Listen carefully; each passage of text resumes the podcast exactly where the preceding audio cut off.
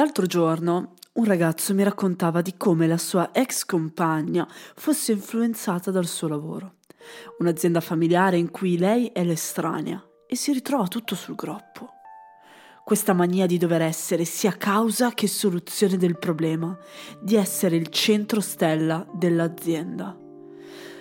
Tutto ciò l'aveva portata ad essere così anche tra le mura di casa dove rimproverava questo povero ragazzo che lui non faceva assolutamente niente, quando in realtà era proprio lei che voleva fare tutto, ma era così annebbiata, era così poco lucida da non capirlo.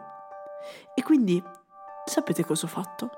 Ho pensato a me e alla mia deformazione professionale, che mi ha resa per certi versi paranoica, ma anche più organizzata, metodica e ordinata.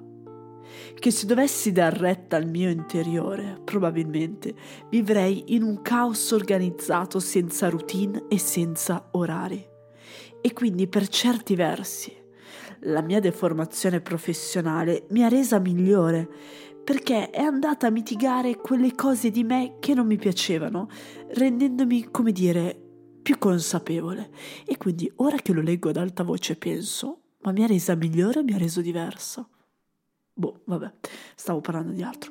Dicevo che ho preso un distacco dal mio lavoro che mi permette di avere abbastanza soldi per potermi pagare le passioni, i viaggi, convivendo con le limitazioni che un lavoro di ufficio da 50 ore fuori casa ti porta ad avere. Ecco. Ok la puntata potrebbe tranquillamente la finire qui. Puntata, Mari, puntata. Ma in realtà, cari ascoltatori, mi sono un po' scocciata di parlare di me e basta, e quindi, con immenso piacere, sono qui a dirvi che questa sì è una nuova puntata di Madonna mia Mari, ma oggi sono proprio felice, ma felicissima perché con me ci sono anche i miei amici. Madonna mia, Mari. Ali, Watti, Niki, Eri, Cristi, Scuti. Vabbè, poi qualcun altro? Madonna mia, Mari. Allora, questa è una domanda molto interessante. Buonasera, Mary. Ciao, cucciolotta. Ah, bella di donna. Ciao, ah, ok, ho capito. Ovviamente innamorata che stile di te. Ammazza, buongiorno, principessa. No, raga, ma io sono uscita di testa. Allora, c'erano due ingegneri, un pet sitter, un designer, un insegnante di yoga e un content creator. Ma cioè, dai, sembra l'inizio di una barzelletta o no? Sì, sì, hai ragione, altra personalità. Sembra proprio l'inizio di una barzelletta. E cari ascoltatori, questi che state per ascoltare sono i miei amici che hanno risposto ad un mio delirio interno in cui chiedevo se il lavoro li definisce come persone. E se farebbero questo lavoro se non avessero la necessità di lavorare? Ascoltiamoli. Non mi dire che fai la mossa che ti rispondo con gli audio e poi li ficchi nel podcast. Invece sì. Dai, no, altrimenti mi preparavo un poco meglio. Ho deciso di mollare tutto e aprire la partita IVA perché io fisicamente ero a pezzi ed è assurdo, capito, in periodo di Covid, dove il settore è praticamente in crisi, dove tutti abbiamo delle difficoltà, ho mollato tutto, ho aperto la partita IVA, perché ho detto devo farlo, perché era più forte di me. A un'evoluzione tutto ciò porterà, perché voglio ascoltare me stessa e sento bisogno di ascoltare me stessa. È una voce dentro di me che urla più forte di tutto il resto. La domanda la rigiro al contrario è la mia vita che ha influenzato il mio lavoro o è la mia vita che ha influito sul mio lavoro? Allora, innanzitutto la deviazione professionale sì, sicuramente ce l'ho perché sono ingegnere. Il mio essere ingegnere lo voglio essere nella vita pratica di tutti i giorni eh, l'essere ingegnere mi aiuta e mi piace e mi è molto utile in determinate occasioni della mia esistenza. Il mio lavoro influisce totalmente su come affronto la vita. Mi fa sentire a mio agio, mi fa sentire vivo. Sono un po' eh, amalgamata col mio lavoro e quindi mm, non dico che è il mio lavoro che detta i ritmi della mia vita, ma forse sì, sono molto amalgamata col mio lavoro perché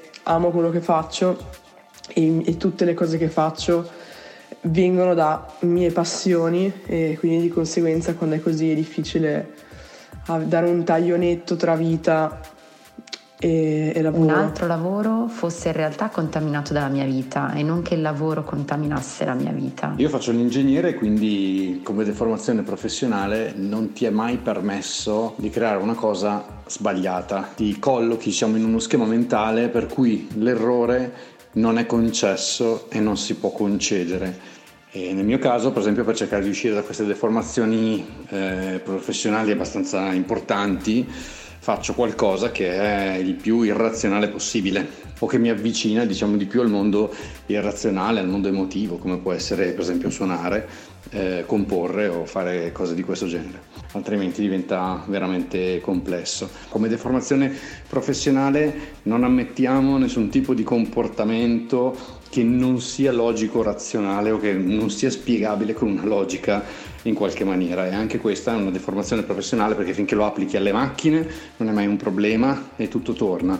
Quando lo vai ad applicare alle persone o agli atteggiamenti e comportamenti, questa cosa può avere forse una valenza statistica, ma poi ovviamente non è vera e, non, eh, e, di, e di, fatto non, non, ti porta mai a, a un dunque. Allora, io ho avuto la fortuna di essermi sempre scelta quello che ho fatto, fin da quando ho 14 anni praticamente, quindi tutta la vita che faccio quello che voglio, quindi è difficile rispondere. Però sicuramente mi sento nella mia dimensione. Se io fossi ricca sfondata e non dovessi lavorare, ti direi eh, non lavorerei ma studierei le cose che faccio perché mi interessano, poi mi dedicherei alla palestra, mi dedicherei al beach volley, mi dedicherei alla lettura, andrei a fare viaggi, magari è una risposta banale, però mi godrei la lentezza della vita, è proprio buona onda, molto argentino, mi godrei con calma tutta l'esistenza. Il mio sogno è sempre stato quello di vivere in mezzo agli animali e nella natura più totale, eh, prendendomi cura degli animali e della mia piccola bolla. Quindi farei esattamente quello che faccio adesso, in maniera forse più tranquilla, in maniera più grande, ma farei quello che faccio adesso. Come vivresti se facessi un altro lavoro? Questa è una domanda difficile perché non mi sono mai posta il problema. Ho pensato più che altro da freelance. Fatture a fine mese sul portale della fatturazione elettronica dove sudo ogni volta.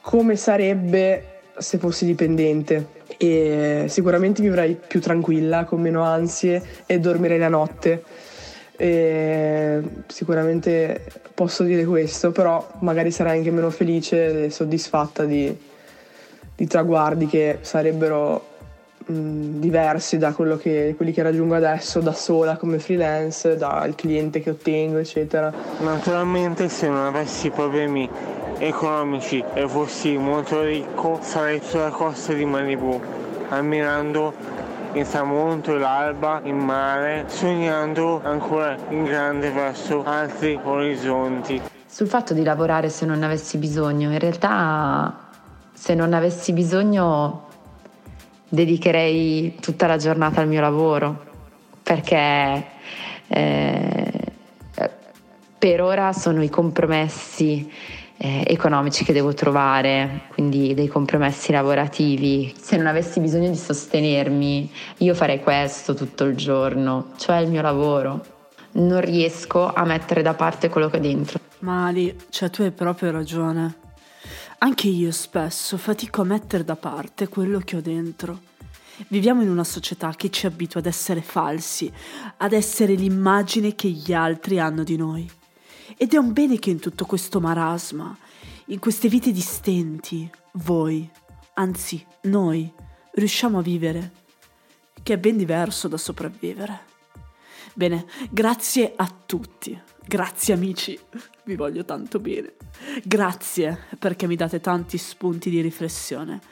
E forse il motivo per cui chiedo a voi qual è il lavoro dei vostri sogni o meglio, se fareste questo, anche se non fosse il vostro lavoro, è perché io so per certo che non voglio fare il lavoro che faccio ora, per tutta la mia vita, ma non so quello che farei. Non lo so. Non lo so proprio, no. Non so che lavoro farei se non avessi l'esigenza di sostenermi come diceva Ali prima. Che poi non significa che io lavori senza voglia, ma piuttosto che ciò che mi appassiona non è il mio lavoro e trovo nel lavoro gratificazione sufficiente per potermi godere la vita che sta fuori da questi tornelli. Forse farei musica, forse recupererei un posto abbandonato per farci arte in tutte le sue forme, una sorta di residenza artistica. O forse me ne starei da sola su una montagna, solo se qualcuno mi ci porta. Accetto candidati. O forse pagherei qualcuno per farmi compagnia. O forse non lo so, e va bene così. Ho la risposta a più o meno tutto quello che costituisce la mia vita e per una volta posso rimanere col dubbio. Oppure devo essere una falegnameria anche quando si tratta del mio futuro.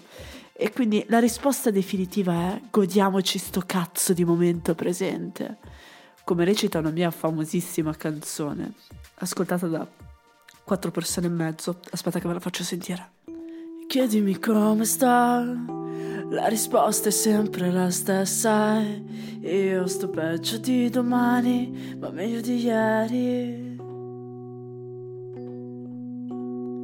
E ci vogliono spalle larghe per difendersi e piedi grandi per saltare nelle pozzanghere mani grosse per prendere a schiaffi la vita e occhi profondi per guardarsi ma no raga ma stavo facendo il podcast mica stavo suonando oh.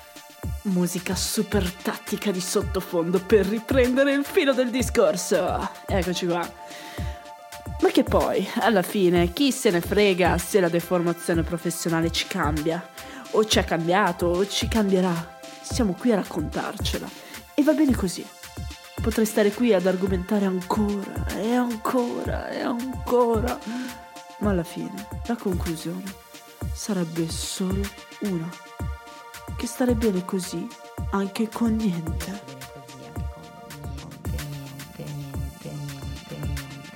con niente, con la tastierina qua.